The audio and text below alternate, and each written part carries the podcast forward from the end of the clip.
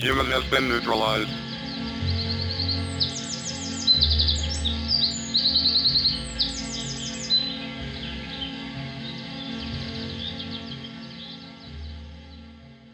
Hello and welcome back to Future Prairie Radio.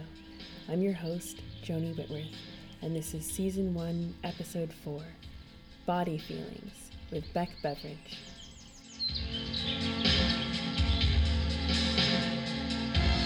Today we are exploring how best to live while in a body. It seems we've been living with a mind, body, spirit split for a while now. Assuming we are comprised of these three component parts, then, it's in our collective interest to learn more about them and how best to navigate our time here. Brain mapping and new research into artificial intelligence neural networks promise to deliver us a future where we can shed our bodies like a snake, shedding skin and step into a house of our own choosing. I wonder, though, how we feel ready to go around inserting our consciousness willy nilly into any old sheath when we have hardly learned to cope with the everyday burdens of existing in our current flesh.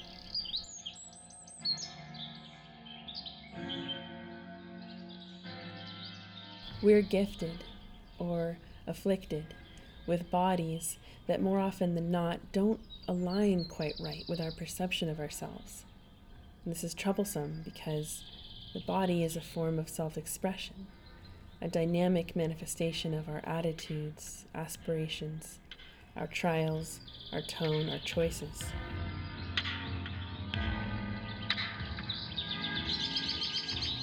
If you've been furnished with a body that reflects your innermost workings, I applaud you. But I know that I, for one, the I, the me who names myself, would like to find a way to be happier while existing in a body. How should a person be? Here to help me examine this question is Beck Beveridge, an artist, musician, dancer, and certified personal trainer who owns a gym called Sweet Momentum. Beck has a quiet joy about him that draws clients who've struggled with illness, chronic pain, body dysmorphia, eating disorders, and many other issues all group under the broad umbrella of body feelings to seek training with him. I asked Beck what someone who feels trapped in their body should work on. Feeling what it's like to move by moving because you want to and because it's beautiful and because there's joy in your movement and not because it's a punishment or it's something that you have to do. It's something that you get to do. I've never met someone who explores movement like Beck, who perches on the tip of a rock to find the stillest stillness, lowers himself off limbs of trees to hang in the breeze, and walks barefoot across the forest floor, attending, listening. Or maybe I've met hundreds of people like Beck. Children. Stainless, fresh humans who move with curiosity and ignorance and are happy to report back to you on every feeling they encounter. To tell you more about his personal embodiment journey and offer tips for yours, here's Beck. I'm on a mission to really revolutionize the fitness industry. I'm a personal trainer and I'm the owner of Sweet Momentum Fitness. I am a transmasculine and queer person who often passes in the world as a straight uh, white man and is afforded the privileges associated with those statuses. I've got a propensity to use my body and experience the world in a really kinetic way. We've come to this place, and I hear this a lot in queer community and trans community for a reason that you you're not your body you're like the things that you do or you're the the ideas that you have you're not your body you're something else. And i i get it. And there's something about us things that we do and the things that we create and all of this that lives beyond right now and lives beyond us as physical things as physical beings. You are we all are right now bodies too. The way that we are in our bodies and the way that we feel in our bodies, it's impacting everything that you produce and everything that you create and your experience of your time here in the world. I thought that transitioning was going to be the thing that set me free and like just did it for me. Like it was going to be transfer like transformational in so many ways. I was just going to explode out into the world. It really helped, but it didn't set me free. In fact, in a lot of ways, I felt great in my body and, and that and that I was more comfortable in the world with in the way that people interacted with me. But I went from being disconnected to my body to super, super disconnected in this body that felt very new and very foreign. Then I found fitness. And that's and, and that's when the real shift started to happen. When I started working out, my life started changing. I started hitting goals in the gym that I had, and those things trickled out into the rest of my life. If I can do 10 push ups or 15 push ups, then I can ask for a raise at work or I can get this job that I don't think that I, you know, that I don't think I should be able to get. In the course of a few years, I doubled my income and I finished a deg- a, my college degree that I've been working on for seven years. I thought it was just not going to happen. Found myself. Like, I found. Um, I found myself in my body and in my life, and I found my voice in my life. And I realized that I'm not a victim. I'm only a victim to myself. I am not a victim to anything, and that I'm capable of doing anything. Everything is available to you. You just have to create it. My own fitness journey has been about coming home to myself, finding joy and finding the present. Our culture is creating more and more of a demand to not move your body. We're placing more value in what you produce than in how you feel. We spend so much time looking at screens in a virtual world where our bodies are neglected. They're sitting or standing, their back, um, our backs and shoulders are rounded, our core isn't engaged, and our head is like reaching forward. We only pay attention when we don't like what we see in the mirror or when something hurts, when we're in pain. And we forget that reality is still like right here. It's like happening right now. Your mind is going places during the day, but your body is stagnant. And that's not what bodies were meant for. In order to live into the future, you have to have a body that supports you. And in order to see what the future looks like, you have to be able to get present to what's going on around you and inside of you. So I think that the future depends on us taking responsibility for our movement.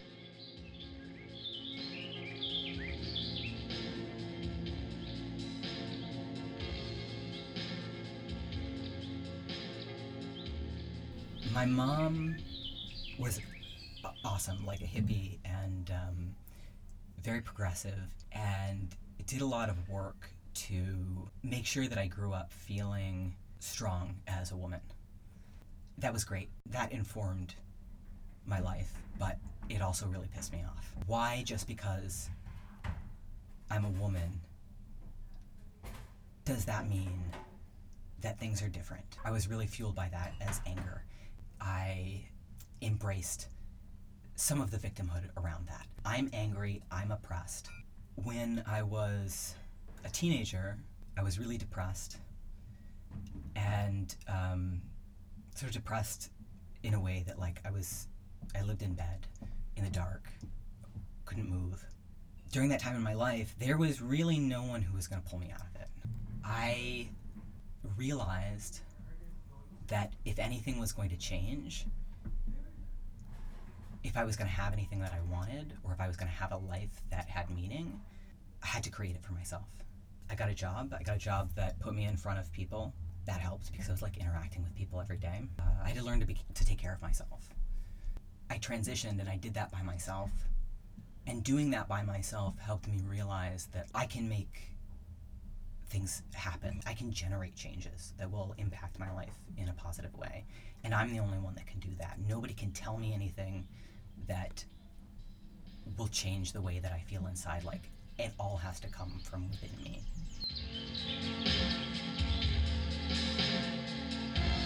Though much of my downtime is spent learning about how bodies work, I like to learn from innovators in the worlds of functional training and yoga and corrective exercise. And then I have an embodiment practice that has a few different elements. The first is my private practice.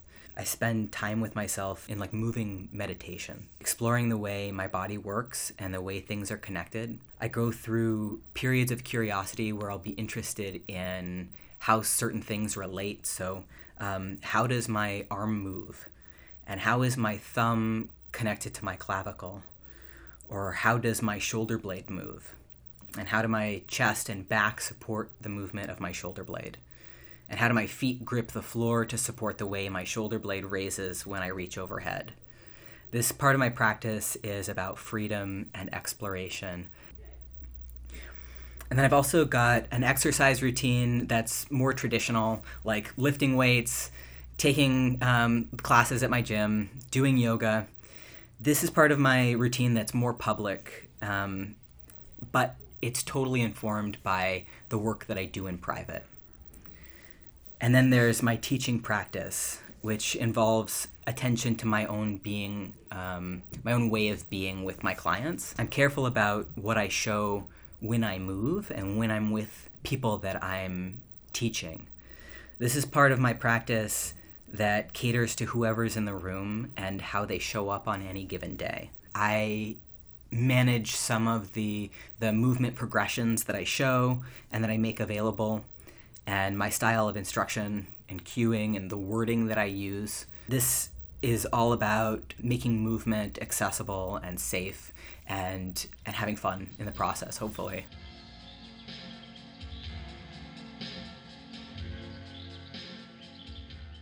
When people come in, the initial conversations we have are often about how bad it is right now, how bad they feel, like how bad their back hurts or how bad their knees hurts, how stressed out they are or how depressed they are. My advice is usually to try and let go of those goals and expectations of yourself. Focus on the things that you're doing. So if you want to be this other way, just be that way. Like just start doing the actions, taking the actions that that person you want to be would take. Who do you want to be and what does that person do? Now do those things and start small. If that person goes to the gym two times a week, all you have to do is get your gym clothes on, put your shoes on, go to the gym and spend a few minutes there. If you're connected to your body and to the present and you're not just a brain that's walking around in the world, so much transformation can happen. I think that like intellectuals, um, people that have been valued in the world for their brains and for like the intellectual contributions that they're making to society often are super disconnected from their bodies and from their their core like literally and figuratively. Seeing what happens when people who are already in these powerful positions like making policy and they are creating art and doing these amazing things, what happens when those people also find themselves through movement? Um, I see people make huge career moves or become connected to their spouse and their family in different ways. People decide to like up and move across the, the country or apply for um, a position in their company that they didn't think that they would ever get, produce work that they didn't dream of before. Audre Lorde said famously, When I dare to be powerful, to use my strength in service of my vision, then it becomes less and less important whether I'm afraid. We're our most powerful when we're connected to our bodies and to our innate strength. We see the clearest and we're the most present, and we have the biggest capacity to love when we take the time to care for ourselves without judgment or guilt or reservation. I see a future full of powerful leaders um, intellectuals, artists, feelers, and people currently in the background creating the best parts of our culture, leading us towards a more equitable and kind and innovative society. Um, fitness will be an important part of the way we empower and sustain the revolutionary changes that we need to move forward.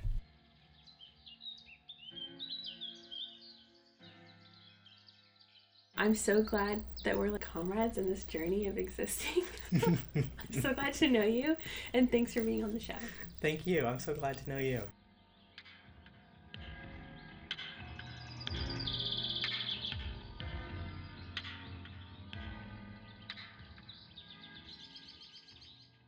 Learning to manage or embrace the body we move in is a journey, one that often begins with observation, seeing how various encounters feel and choosing, when possible, to move in ways that nourish us rather than deplete us. Move in ways that inch the body you have and the body you need to do your world work closer. Maybe for you, that means walking towards people and spaces that make you feel sexy, hearty, and meaty. Or perhaps it's a subtle quiet, the fold of a forearm on a knee where you sit watching the moonrise. I hope this episode helps you begin a movement conversation with yourself or motivated you to listen to the wind. Write to me if this is the case. Joni at futureprairie.com. It's J O N I at futureprairie.com. I'm always curious to hear your thoughts and feedback. Last month, we hosted our first ever Future Prairie variety show, featuring live performances from singer songwriter Allegra Behave, artist Shen Tells, poet Anna Suarez, singer songwriter Maya Wynn, illustrator Daisy D, artist Andy Bixel, and filmmaker Anna Weltner. Not only was it a big hit, but we had a ton of fun putting the artworks together. Our variety show is inspired by the Chautauquas of the 19th and early 20th centuries, where people from all walks of life came together to experience education, entertainment, and culture for the whole community, with speakers, teachers, musicians, and entertainers. We're hosting another one at 7:30 p.m. on Friday, the 20th of July, at the Hallowed Halls in Southeast Portland, Oregon. Tickets are just $10 and are available now online. We'd love to see you there. Our music for this episode was by Gilman Mom, and our podcast is sponsored by Weebly, a powerful e commerce platform with everything you need to build, market, and grow an online store or website. Find out more and get 10% off your first site at www.weebly.com forward slash r forward slash future prairie. Special thanks to Beck for being willing to entertain a conversation that began like this I'm probably gonna cry. and ended like this. I think I would want to be an enormous cocker spaniel, That's where you would put your body, your Yeah. your brain into it. soft and fluffy with beautiful curls, Yes. good at running. Lounge or to go out or like You can put a car spaniel on your pickup truck, always down. Totally. Like Sweet Momentum offers personal training and small group fitness in a supportive environment. Check them out at sweetmomentumfitness.com.